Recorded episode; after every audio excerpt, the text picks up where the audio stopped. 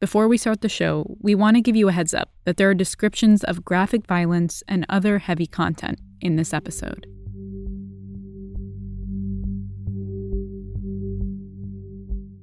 A few years ago, when we were developing what would become Throughline, one of the first topics we wanted to learn more about was the history of policing. This was a year after Freddie Gray died in the custody of Baltimore police. We were searching for answers. We wanted to know how policing in America started and how the relationship between police and the black community had evolved to be one so bloody and tragic. Our research led us to making an episode on the history of mass incarceration, and we never got back to policing. Yet here we are asking the same questions after another high profile case of a black person killed by the police. It's an incredibly disturbing repetition, one that's been occurring for a very, very long time. And so we reached out to a historian who we were introduced to by our colleague Gene Demby from NPR's podcast Code Switch. His voice helped us tell the story of mass incarceration, so you might recognize it. My name's Khalil Gibran Muhammad. I'm a historian. I teach at the Harvard Kennedy School and he's the author of the book The Condemnation of Blackness Race, Crime, and the Making of Modern Urban America. In his book, Khalil lays out a historical argument for how black people have been criminalized over the last 400 years in the US. And he does that by telling parallel narratives about the history of policing in the North and the South. These stories are very different, but share some striking similarities. Most importantly, they share one key feature the use of brutal force to control black Americans. But before we dive into that history, it's important to note why Khalil decided to dedicate his career to studying the history of the criminal justice system in America. It started when he was an undergraduate at the University of Pennsylvania in Philadelphia in the early 1990s. Khalil was part of a protest led by the Black Student Union, where he and other students tried to confiscate the entire run of the school newspaper. They objected to its conservative bent. The paper was free, so they weren't technically committing any crime. Yet, a campus police officer confronted them while they were taking the newspapers. He said, Stop, drop the papers. And I said, But they're free papers stop, drop the papers. I said, but I'm not doing anything wrong. These are, you know, free papers. What, you know, essentially, I'm not going to stop uh, because I'm not committing a crime. Khalil pleaded with the police officer to just let them go on with their protest. The police officer did not agree. Then he attempts to handcuff me. A crowd of onlookers starts to form as the police officer tries to restrain him. In any case, the officer pulled out a baton, hit me in the back of the leg. And then my hands dropped. I was arrested, put into the back of the police car, taken to the station, handcuffed to a bar inside of a holding cell. After a few hours, student activists went to the police precinct and demanded his release. Soon, the police realized they'd made a mistake, and according to Khalil, their posture towards him immediately changed. So things went from being treated like I was a black man from West Philadelphia, from the hood, who didn't belong on campus, who was stealing university property, to now being treated very uh, gently as a student who they needed to make sure was okay. The officer who'd arrested Khalil was put on administrative leave by the university, but he quickly appealed. There was an arbitration hearing, and Khalil was asked to testify. By the time of the hearing, it was the summer after he'd graduated. He was working as an accountant for a big, fancy accounting firm. Yet, he was warned by the lawyer for the university that the police attorney would try to provoke him in order to display that he was belligerent and that the arrest was justified. Khalil went to the arbitration meeting with his lawyer, the officer who arrested him, the arbitrator, and the police lawyer. So it opens up with a few legal formalities. And at some point, soon after the meeting starts, the police lawyer becomes irate because as I answer each of the questions by the arbitrator, I'm presenting myself as a very respectable person, very clean, and articulate, to borrow a Joe Bidenism. And he essentially loses it at some point and he says, You should have a record.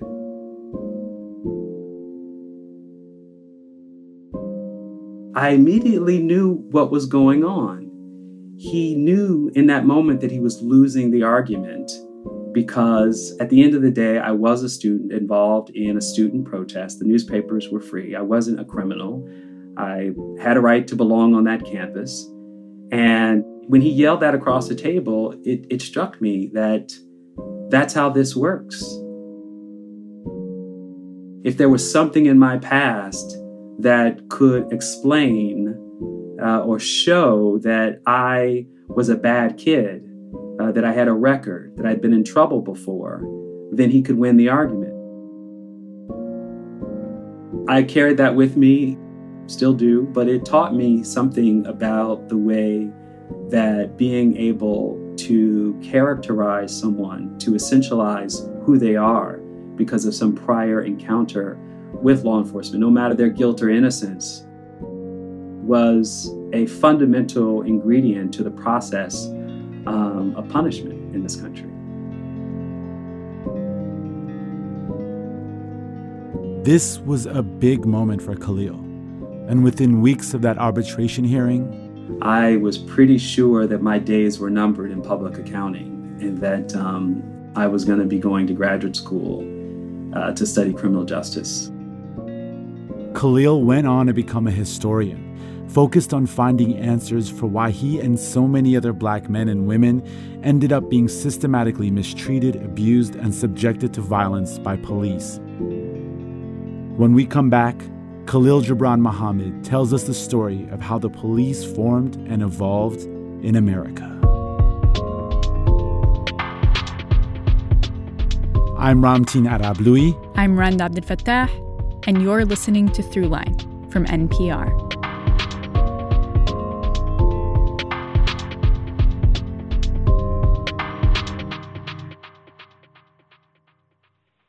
Hi. Um, I'm again. I just wanted to say, um, I actually took my um, government and politics comparative, and it went really well. So thank you guys for knowledge. Um, my name is Jordan Muhammad. I'm from South Orange, New Jersey, and you're listening to Throughline from NPR. Have a good one. this message comes from NPR sponsor Teladoc. Teladoc is here for you with 24 7 access to board certified doctors who can diagnose and treat non emergency conditions like sinus infections, allergies, rashes, and more. And Teladoc's doctors can, where authorized, call in a prescription to be filled at the pharmacy of your choice. Download the app today or visit teladoc.com slash NPR. It feels like nothing in the news these days makes any sense. So Hassan Minhaj turned to his father and his faith for answers. He said, Don't worry about the number of questions, just worry about which questions become more clear and solidified. Comedian Hassan Minhaj on how his spirituality is getting him through. Listen and subscribe to It's Been a Minute from NPR. Policing has been part of this country for a long time, even before the United States of America was officially established as an independent nation. In the mid 1600s, there was the Boston Watch, essentially a neighborhood watch group. There were also informal militias that formed to help enforce order in counties and cities throughout the colonies. But some of the first police forces in America were created to control enslaved black people. They would come to be known as slave patrols. By law, almost all white men had to serve in these patrols. Essentially, men between the ages of 21 and 45 were targeted. They could be at every level of society, from particularly in the South, from large slaveholding uh, plantation owners uh, to men who were of the middling sort, farmers without uh, enslaved populations, brick masons, uh, other kinds. They generally served for a period of time up to a year. Uh, these were men who often moved between serving a stint on a slave patrol versus a local militia uh, because it was the same population that they drew upon. In places like Virginia and South Carolina, these patrols enforced what were called slave codes, laws which controlled almost every aspect of the lives of enslaved people. Perhaps the most revealing aspect of the way slave patrols functioned is that they were explicit in their design to empower the entire white population, not just with police power, but with the duty to police the comings and goings and movements of Black people. Which meant, essentially, as Black people who were very mobile, particularly in slave colonies in the South, because they were conducting the affairs of their owners. Mm. But they had to have passes when they were um, in places they didn't belong. Uh, but this was this was all hands on deck. Everybody was meant to um, contribute. They were uh, the members who were formal in the slave patrol were paid. Um, uh, 25 cents an hour uh, in some cases, mm-hmm. and were fined if people shirked their duty, if they chose not to show up for duty, uh, they could be fined anywhere from five to ten dollars in some of the slave colonies. Their duties were written into law, like the Slave Patrol Statute from Louisiana in 1835. It declares that slave patrols are to arrest any slave or slaves, whether with or without a permit, who may be caught in the woods or forest with any fire or torch which slave or slaves thus arrested shall be subjected to corporal punishment not exceeding 30 stripes. So you can hear in that early legislation, part of the concern is, is an uprising, um, is arson, is the fear that slaves will burn things down. And the responsibility not of what we would later expect due process um, or what uh, white property owners were entitled to in the Bill of Rights, but in fact, immediate corporal punishment. So the tying together early on uh, the surveillance, the deputization essentially of all white men to be police officers, or in this case, slave patrollers, and then to dispense corporal punishment uh, on the scene are all baked in uh, from the very beginning. Punishments were swift, indiscriminate, and harsh. Solomon Northup, whose story was told in the film 12 Years a Slave, lived as a free person in New York State before being abducted and sold into slavery in the South. He writes in his memoir this about slave patrols. He says, Patrollers, whose business it is to seize and whip any slave they may find wandering from the plantation, ride on horseback, headed by a captain, armed and accompanied by dogs. They have the right, either by law or by general consent to inflict discretionary chastisements upon a black man caught beyond the boundaries of his master's estate without a pass, even to shoot him if he attempts to escape.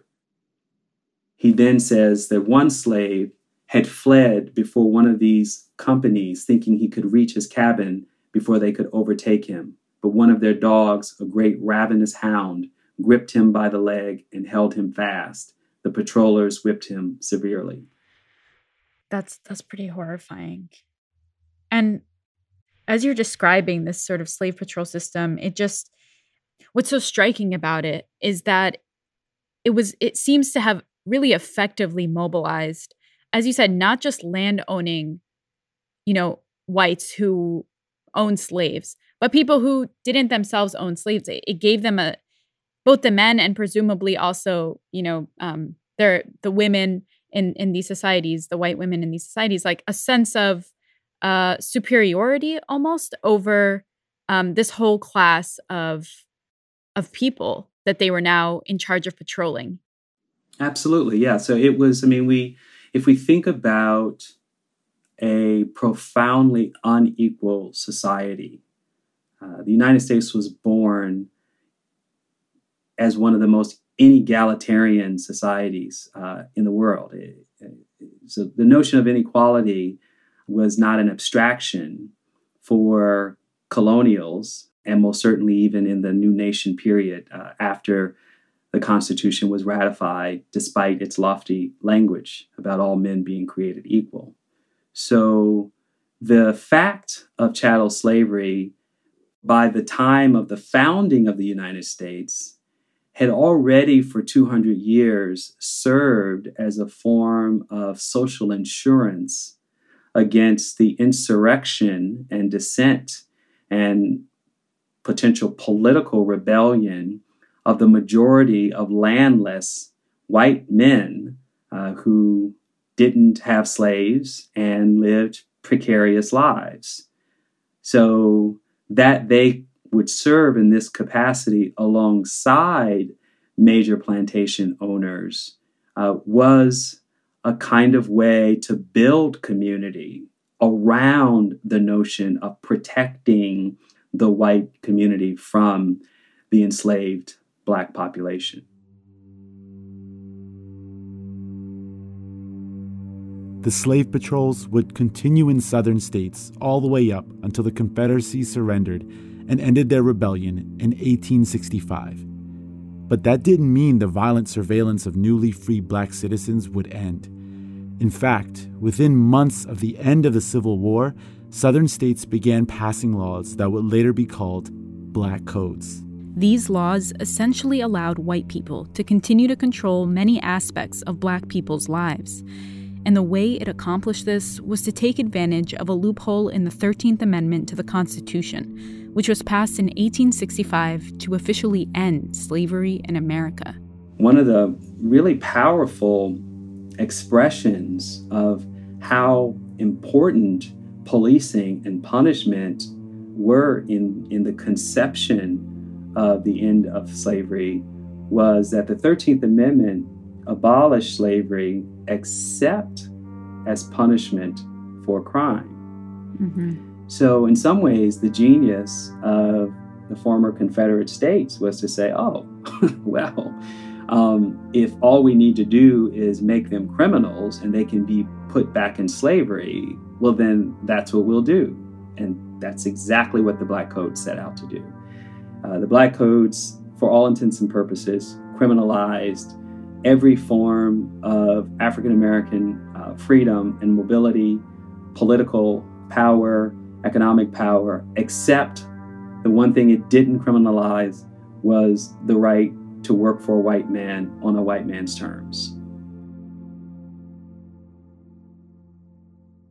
So, when it comes to the police force specifically, and, and by police, I'm referring to sort of these slave patrols. Um, what happens to them and how how do they then morph into something new for this new context in which emancipation is the new reality yeah so this system of um, essentially tracking uh, black people's movements to control them needed a similar kind of um, armed and or empowered law enforcement constituency. Um, so, on one hand, you do have the uh, growth of a formal bureaucratic nuts and bolts uh, police system that emerges by the 18 late 1860s 1870s you know prisons are being remodeled or expanded and built prison farms are beginning to open i say all that to say because the, the south had a very anemic infrastructure when it came to criminal justice by very stark contrast to uh, northern states.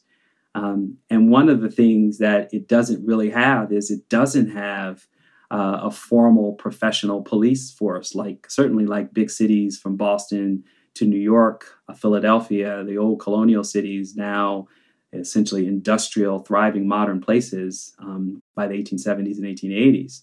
And so, what does the South do? Uh, well, Southern leaders empower vigilante groups to do a lot of the day to day surveillance and policing of, of Black people. And out of that, particularly in 1866, the Ku Klux Klan is born in Pulaski, Tennessee.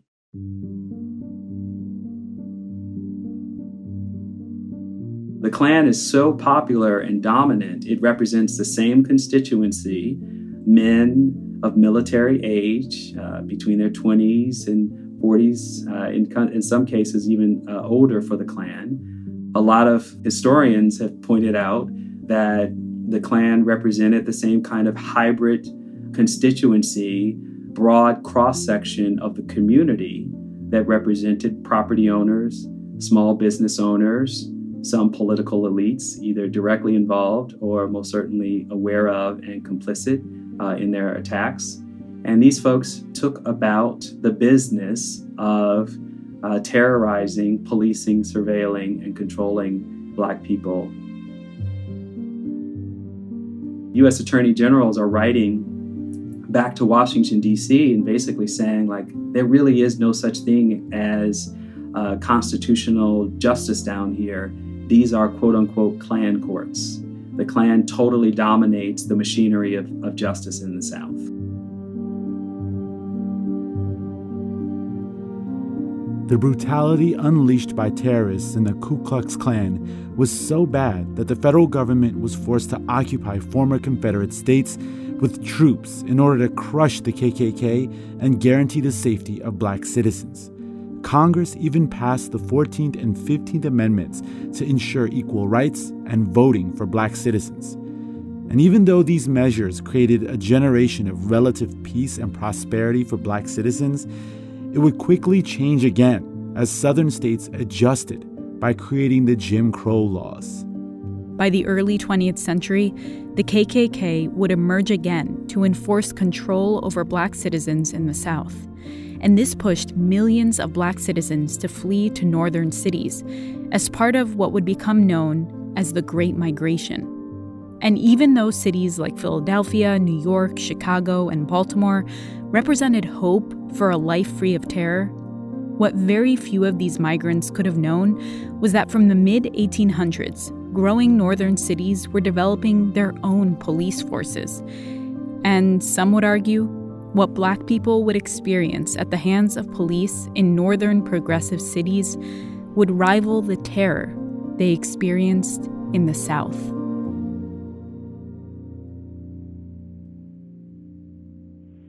Hi, this is Jasmine Eisner from Chicago, Illinois, and you're listening to Throughline. Thanks, guys. Love your show.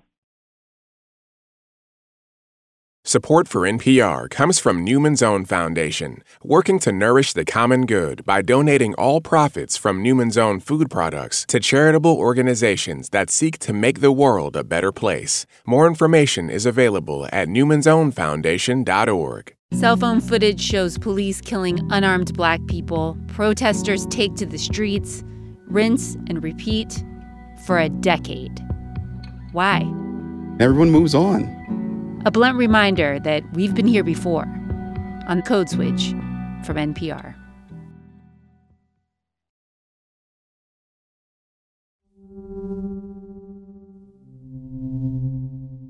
The story of policing in the northern United States actually begins across the ocean, in London. In 1829, British Parliament passed something called the Metropolitan Police Act, a bill that effectively created the first modern police force to oversee life within London's city limits. What made it different from previous types of law enforcement, patrols, local militias, neighborhood watch groups? Three main things their emphasis on crime prevention and control of communities, their strategy to maintain strong visibility in everyday life by patrolling the streets, and their militaristic structure with things like uniforms, rank designations, and a code of command and discipline. And before long, these ideas about policing began to migrate to cities across the northern U.S. And part of the context for early modern policing by the late 1840s was that the immigrant population of Europeans, particularly the Irish, were generating in their own way a similar kind of social anxiety, xenophobic, nativist, racist reaction to what African Americans certainly were used to in the South with slave patrols and what antebellum black folks had been used to, uh, who were free in northern cities in terms of being surveilled and controlled. The populations that made up early police officers were, unlike these slave patrols, made up of lower class men, often men who were first generation Americans. Uh, there was a early emphasis on people whose status was just a tiny notch better than the folks who they were focused on policing. and so the Anglo Saxons are policing the Irish, or the Germans are policing the Irish, the Irish are policing the Poles. Black people are there, they're getting policed by everyone, but their numbers are fewer. And so, this dynamic that's playing out is that police officers are a critical feature of establishing a racial hierarchy, even among white people. What also played out in early policing was political control because police officers were often strong arm enforcers of not only underground activities, um, they were very proximate to various forms of, of very blatant corruption, but they also were people who got people to the polls. They were the foot soldiers of political machines like Tammany Hall in New York, which was a Democratic machine that had dominated New York politics for, for more than a century. And by the mid 19th century, just extended its reach into the local New York police agency. So basically, they're not too far different from a gang. The fact that they were policing communities often had absolutely nothing to do with criminal activity and a whole lot to do with policing racial groups, policing political enemies, policing corruption, all those things. And there's no way to separate the goodness of policing from the messiness of the context in which it's born. Hmm. Yeah. It's such an interesting parallel that you draw between, you know, when when the slave patrols were created to sort of control a certain group of people and then, you know, in the North around the same time, this same ethos being applied, right? Like, like creating a force, a, a group that can oversee another group that they perceive as, you know, troublesome or whatever. Is that a fair parallel or is it too simplistic? No, it's it's a really uh, it, it's exactly the parallel that needs to be made. If we look at this from the moon or from thirty thousand feet, what we see is that the function of police are to control essential workers in the early centuries of this country. The people at the bottom of the economic hierarchy were meant to be policed in ways that wasn't entirely about kicking them out of the country. That certainly wasn't true. Those immigrants were here precisely because they were expected to build the infrastructure of these modern cities, just like enslaved people were expected to drive the economy through cotton production and sugar production and tobacco production. So, what police were doing were ensuring that these outgroups had minimal freedom beyond what was required for them to do their jobs. Police officers were built to police the poor, no matter who they were. One of the ways in which this is plays out even more is that the first police brutality commission in the United States happens in 1894. And uh, it's the first major investigation of police violence they issue 300 subpoenas, call in 600 witnesses, produce 10,000 pages of testimony. And what they find is essentially that these officers are beating up people in the same way that they're dispensing corporal punishment in the South for when some despised immigrant walks into the wrong neighborhood or doesn't do the bidding of some political captain who thinks that the Irish ought to be supporting this candidate. And it establishes the evidence, unmistakable evidence of systemic corruption and violence. And they use the term third degree uh, to describe what we would call today police violence.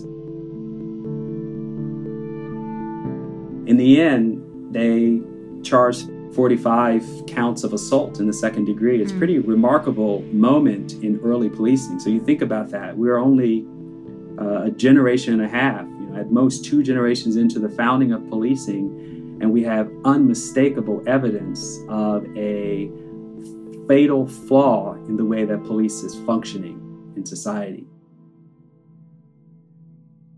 The other thing that's happening during this time period is many of those European immigrants are organizing as labor activists and are challenging the inequality of the Gilded Age and are really um, pressing political leaders to establish basic occupational protections against dangerous workplaces. And even with everything that's going on between these various groups, there's this groundswell of labor activism. A lot of people looking back from today look back to that period and say today rivals the era of robber barons. Mm. There are strikers challenging companies. There are still workers, coal miners, other industrial workers. And police begin to establish what are essentially called red squads to infiltrate labor organizations, which are also considered anarchist and socialist, that by and large are trying through various expressions of civil liberties and protests and demonstrations to challenge political leaders. Wow. So they're essentially um, enforcing the desires of of of industry um, against these kind of workers pushing for more rights. Yeah, um, yeah. In this context, when black citizens from the South begin escaping in the early, sort of late 19th century, early 20th century, begin escaping uh, their situation in the South. There's there's, sort of horrible um, violence there, and they get to cities like Chicago and New York and Philadelphia and Boston. Um, what are they met with there? I'm sure they're, they they they go there with some hope, right, that they may get a sort of more fair shake at life. What are they actually met with, and, and what role does the police play in that?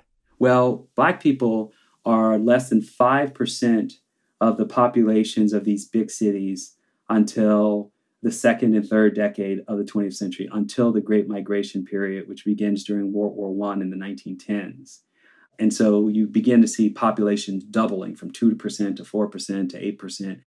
Police officers uh, receive African American migrants uh, in the same way that their white neighbors and community peers did, which is with contempt and hostility. Now, to some degree, African Americans recreate segregated black communities out of the restrictions of their mobility um, that are enforced by segregation laws. They can't buy homes in any community they want to live in. They are uh, subjected to various forms of violence to keep them out of certain communities. And in, in all those instances, the enforcement of residential segregation is done by first white citizens and with the assistance and support of police.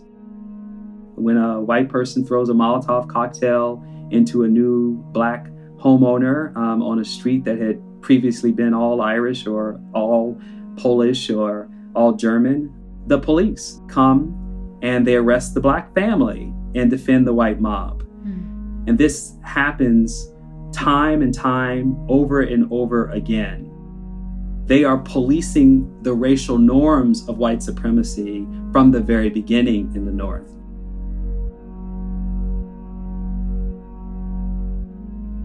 When the war is over, now you have the problem of returning veterans, the new presence of African American migrants in these cities, and an economy that hasn't quite figured out how to accommodate the pressures of all these competing groups, especially when for decades there already was labor unrest.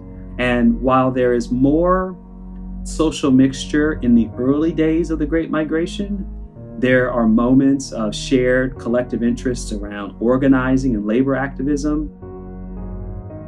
When things get tough, when whites feel threatened by the competition of African American migrants, they tended to fight and demonstrate violence against African Americans, and African Americans had no access to police protection. And so there was an incredible tension uh, in this moment, and that tension would culminate in a series of more than two dozen race riots across the country. A race riot then essentially looked like an attack by whites on innocent black people, black people then appealing to police for help, police either refusing to help or disarming black people who were then arming themselves for self defense or being attacked by the police themselves. And so these conflagrations, these race riots, as they were called then, spread across many, many northern cities. First in East St. Louis, which had the first major riot in, in uh, 1917. And then uh, Philadelphia had one.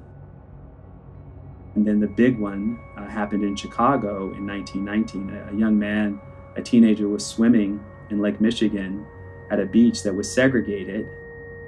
He crossed the aqueous color line, if you can imagine the absurdity of that. And uh, white beachgoers stoned the child to death. When black beachgoers pointed out to an officer what was happening and to arrest the assailants, uh, the officer refused to act. And in the commotion with the uh, outrage that black people were expressing, white beachgoers then took offense and went back into their communities and armed themselves to attack the black community for daring to demand justice for one of their own. And this led to several days of white violence and black self defense. A few dozen people died. More than 500 were injured, the vast majority African Americans. And the overwhelming numbers of people who were arrested by the police were, in fact, African Americans who, by every accounting, were overwhelmingly the victims of the entire uh, episode. It's just, I mean, it's, it's, it's pretty horrifying to, to think about. And I'm just imagining um, it, it must have been shocking for these black folks who were coming up to the north and facing a police force that was as brutal in a lot of ways as the one they had faced in the south. Yeah it, it was shocking. I mean it, it, was shocking in the way that um, they had to square the actual reality of not facing the kind of daily indignities of Southern white supremacy and the fact that they did have jobs that paid more. Um, and they talk about this. They tell researchers that they make the, the subtle, nuanced distinction between life in the South and life in the big city North. It's not quite what they had hoped, but it's better. It's clearly better for them. What they didn't anticipate is that they would be subjected to the willful constitutional violations of, of law enforcement. And it becomes such a striking uh, contradiction between their ostensible rights in the North compared to what they had escaped in the South that they begin to write about it. They begin to go to school to study it. Um, there's even an attorney general, a black attorney general in Illinois, who's so disgusted with the racism that he sees amongst white police officers that he you know he, he writes that the entire machinery of justice is in the hands of the white man because he can't he can't square that the law allows for one thing that is basic civil rights on the books in a state like illinois at that time and the racism and discrimination that he witnesses among his peers and within that system itself. Mm the leading black academic of the period, W.E.B. Du Bois, is writing for the NAACP magazine. He has essentially a police blotter, not a crime blotter, a police blotter, which systematically details all the examples of police brutality directed against African Americans everywhere in the country. Uh, the National Urban League, the other civil rights organization of the period, begins to do systematic survey research uh, where they look up close at municipalities around the country to try to unpack who's getting arrested and for what reasons. And they overwhelmingly see that police officers are doing essentially stop and frisk policing in the 1920s. They're arresting people on charges that are that are not actually crimes. They're being charged with things like suspicious character And in a 1924 study by one of the National Urban League researchers, a black woman named Anna Thompson, she noted that Philadelphia's population at that time was only 7.4%, but black people made up 25% of the arrests. She said they were overwhelmingly innocent of any real charges except suspicious character. She called them needless arrests. She gave examples of people being arrested on the stoops of their own homes. And uh, other researchers looked at this all over the country and began to come to the same conclusion that these big cities had a systemic, massive policing problem. And it wasn't just black folks who were noticing this as well. A southern white man who was part of an interracial commission published a report in 1925 where he said, quote, this high-handed arrest of colored people is extremely galling to the law-abiding citizen. It cannot be excused on any ground other than ignorance and inefficiency of police officers who engage in these practices and the indifference of the citizens who permit such officers to remain on the job. This was a national problem, but it was most especially acute because most people understood that the South was a different place. It was a form of American homegrown fascism when it came to the Black experience. But in the North, the freedom loving North, the place that had sent its sons and daughters out to fight on behalf of the end of slavery, to fight the Confederacy, and this is what the evidence showed by the time of the 1920s and 30s, and led to a lot of organizing around police violence as the key issue for making real civil rights and equality in northern cities. When we come back, black citizens become public enemy number one in the North, and an era of lawlessness pushes policing to the next level.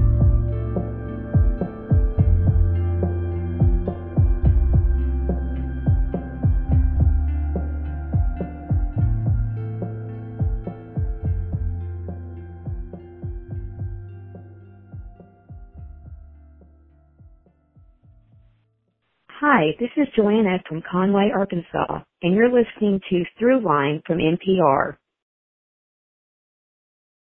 Support for this podcast and the following message come from the Walton Family Foundation, where opportunity takes root. More information is available at waltonfamilyfoundation.org.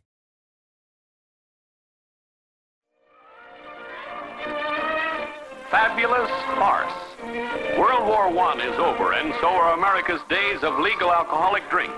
Convinced that self-sacrifice and sobriety will bring prosperity and peace as it won victory in war, Americans praise passing of the dry law. Prohibition is a strange time in American history. From 1920 to 1933, the sale and distribution of alcohol was technically off limits. But almost immediately, this ban resulted in an underground world of illegal alcohol smuggling. You know, speakeasies, bootleggers, mobsters like Al Capone. And basically, it was chaos. Especially for the police, who were no match for the mob. In Boston, as in every other city, government agents fight hopelessly against illegal liquor. In fact, a lot of the time, the police just teamed up with the mobsters. It was corruption on another level. And this created unexpected opportunities for a lot of immigrants who, up to this point, had been targeted by the police.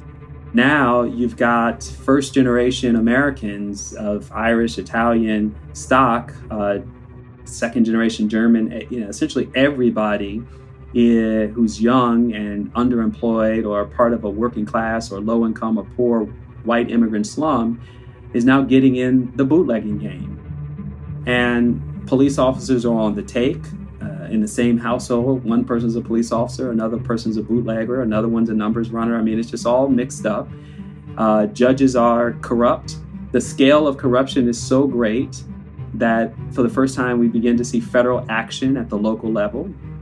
Um, but one of the unintended consequences of prohibition was this massive display of lawlessness that by and large didn't have much to do with black people.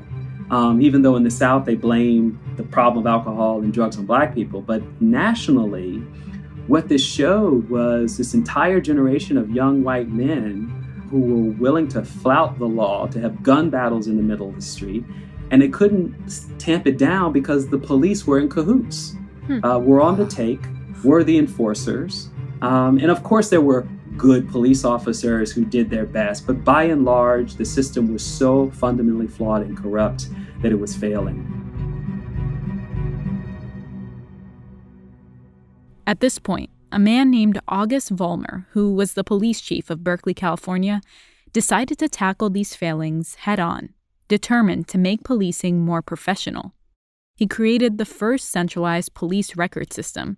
He was the first police chief to create a motorized force, the first to use the lie detector. And he pushed for higher education for police officers, believing that to be the key to raising their social status. Out of that came the first professionalization movement on a national scale. State by state, state legislators passed laws empowering crime commissions that would systematically study what were the loopholes in the law that would not allow them to prosecute people they call modern gangsters and modern bandits um, they passed a series of felony enhancement laws. They gave police more power. Um, they began to equip them with various instruments, uh, like automobiles, for example. It was a, it's kind of interesting to look back at that period and see how you know if a criminal had a had a car then they were even more nefarious uh, because most police officers in the 1920s didn't have automobiles.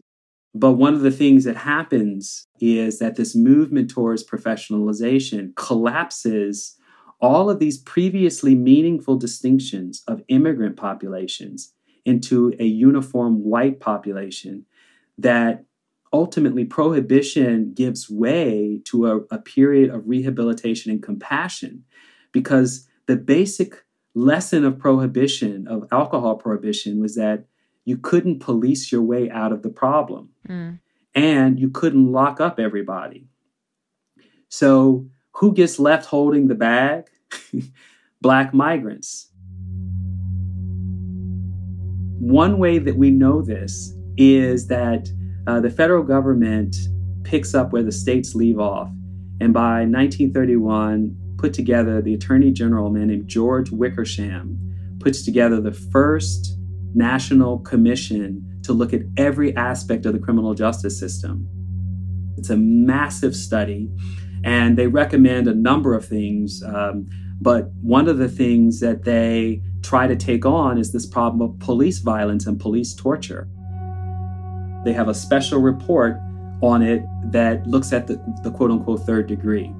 And black folks read the report these northern civil rights activists read the report and they say, wait a minute, somebody literally told a lie about what they called the decrease in police brutality when it came to African Americans. Hmm. So African Americans complained bitterly about the omission of the violence directed towards their own community. In one case, they wrote, for example, what about local cases of the beating of a sickly, elderly black woman, the torture of a man choked, hung upside down, his joints twisted, and told that Negroes should be treated like dogs, and the dragnet arrests of Negroes on the steps of their own homes, beaten, and in some cases sent home without a magistrate's hearing?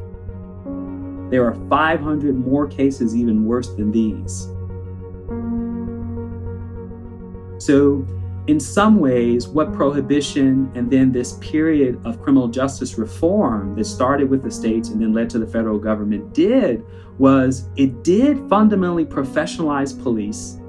It ended the era of white ethnic moral crime panics and essentially consolidated all of those previous groups into one white race, established the Uniform Crime Reports, which are the leading source of quarterly and annual data on arrest statistics collected by all police agencies in the country, and wrote essentially white ethnic criminality out of the crime statistics.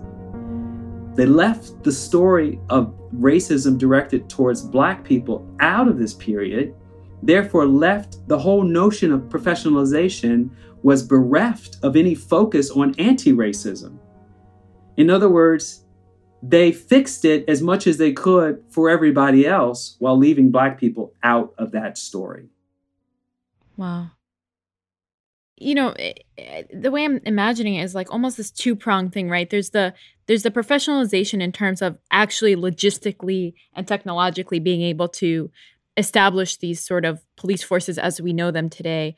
But then there's that second prong of like getting community buy-in or just like making it a social a part of the social fabric to have a police force again in the way we think of it today that i imagine coming out of the prohibition era was not uh, as intuitive a thing or as assumed a thing as we might think now well when prohibition is repealed which happened shortly after the Wickersham Commission. This is one of the recommendations. We're also seeing a radical shift in how white people are defined as economic victims, as class victims of the excesses of capitalism that is borne out by the New Deal.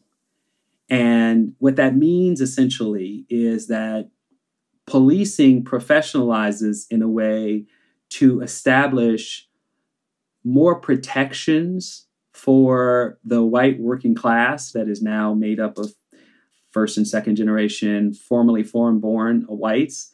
This is a time when civil service requirements come on the books. So, taking tests to become a police officer, going to a police academy.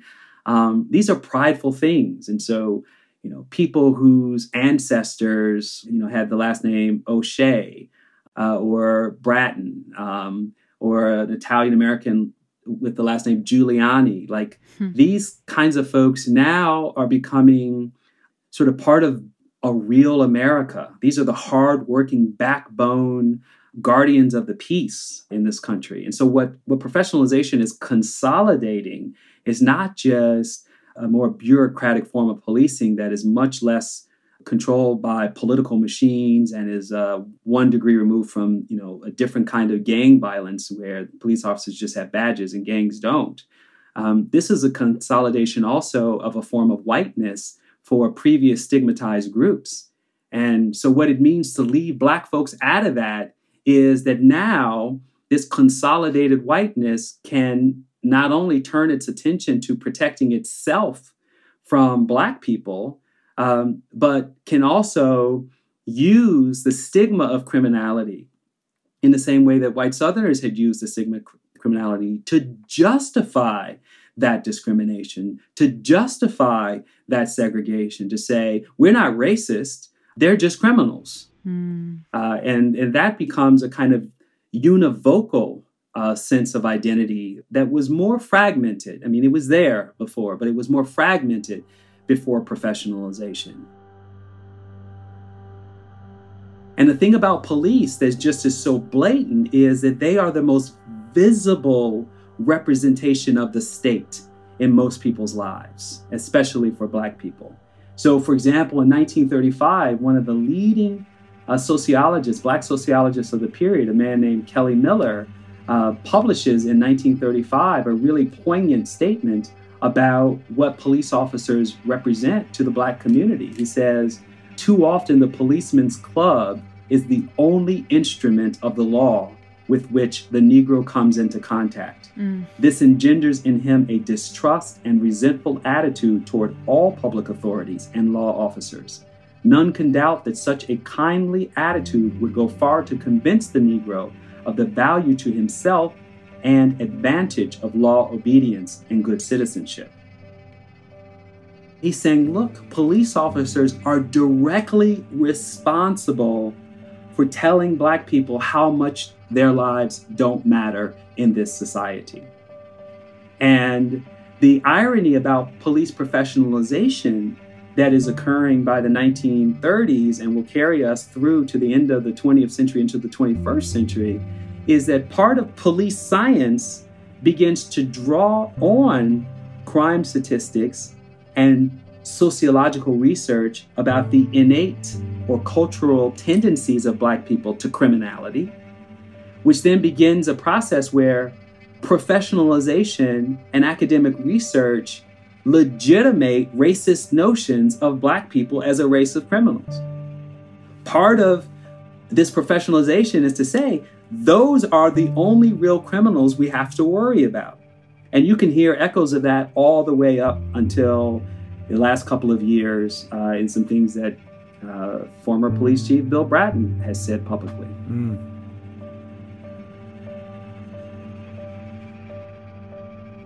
That's a yeah. I mean, that's one of the things I I really found fascinating in your book.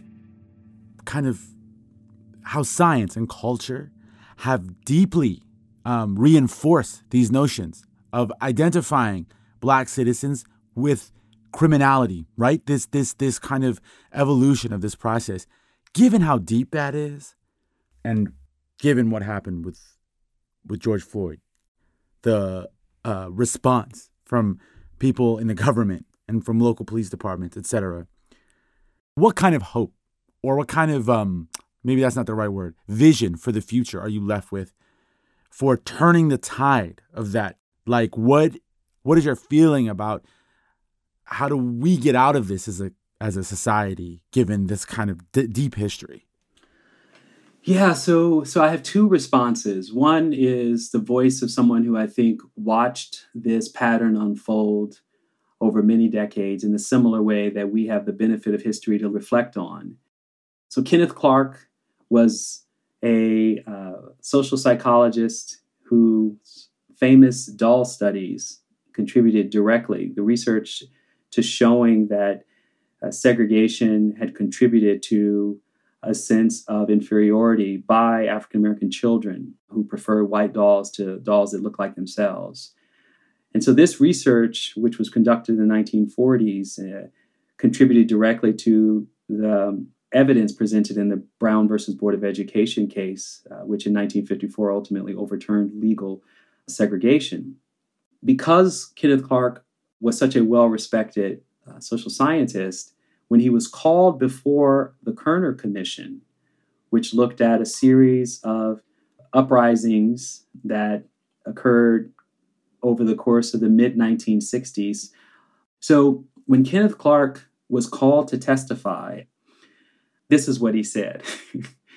he said, I read the report of the 1919 riot in Chicago and it is as if I were reading the report of the investigating committee of the Harlem riot of 1935, the report of the investigating committee of the Harlem riot of 1943, the report of the McCone Commission of the Watts riot of 1965.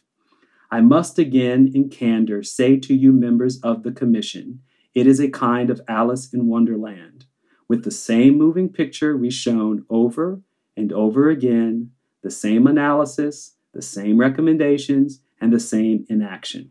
Mm. So, going back to that first Blue Ribbon Commission report based on Chicago, which articulated the fundamental problem of police racism in America, which was an extension of white citizens' racism, Kenneth Clark, looking back over four decades, said, We're having the same conversation.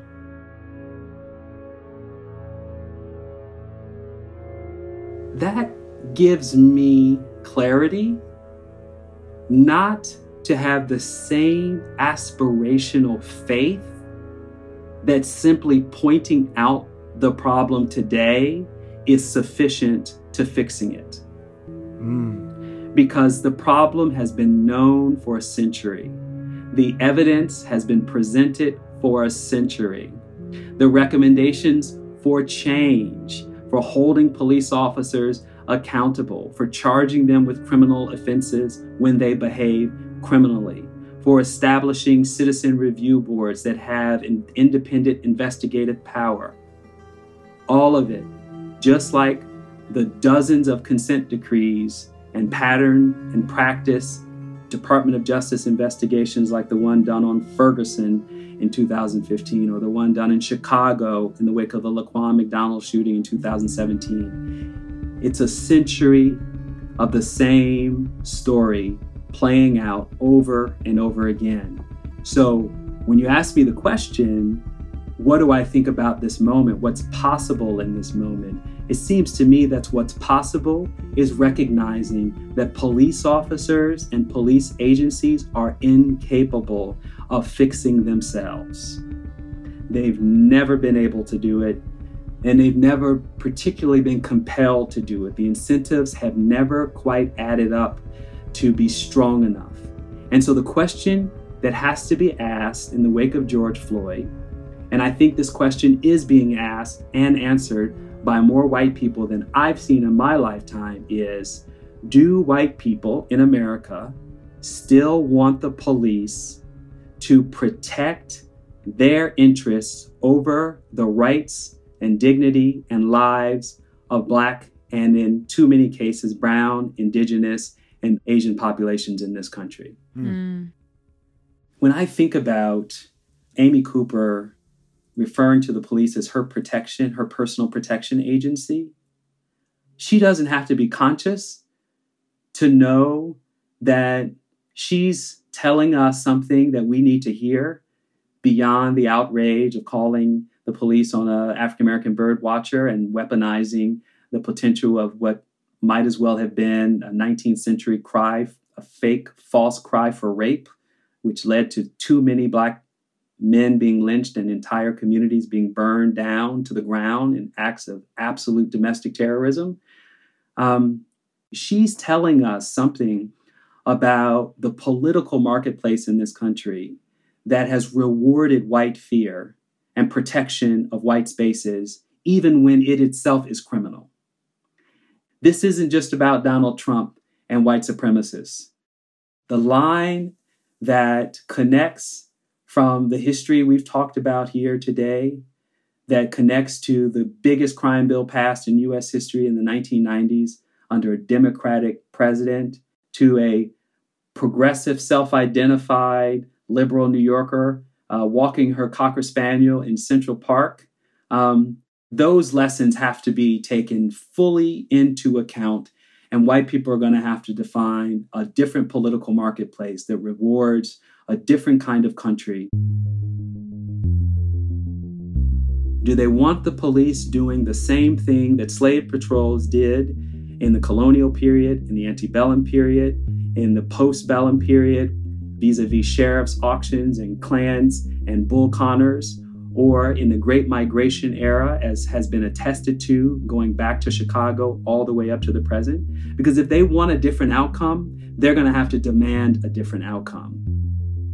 And one that looks a lot more like the kind of policing they want for themselves, uh, as opposed to the one they've been putting on other people. Thank you for just um, breaking that down for us and and just kind of sitting in this space with us um, in this moment because I think it's really challenging. Thank you so much, Khalil. You're very welcome, both of you. And keep doing such great work on that podcast. Oh, thank you. Oh, that thank means you so, so much, much. coming from you. Yeah. Um, Khalil, you're in you're in New York, right? You're based in New York, right? Yeah. Okay. Well, hopefully, when this uh, lockdown is all over, we can uh, we can all get together for lunch one day or something. I would love that. Yeah. We can we can always do the social social distance uh, like park hangout. You know that's a new trendy thing. So, you know. Yeah.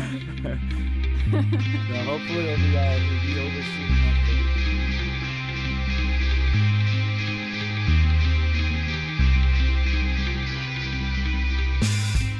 That's it for this week's show.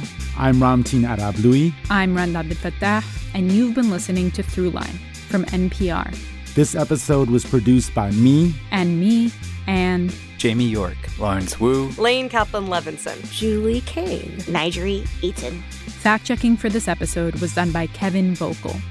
Thanks also to Anya Grundmann, Kia Miakka Natisse, and a special shout out to Sandhya Dirks from KQED.